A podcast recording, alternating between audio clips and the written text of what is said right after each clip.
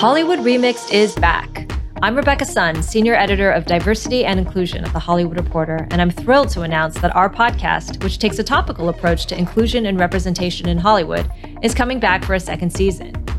Each episode will take a deep dive into a single theme, a type of storyline or identity that has traditionally been underrepresented or misrepresented in mainstream culture, and speak with a top talent whose latest project exemplifies a breakthrough in representation.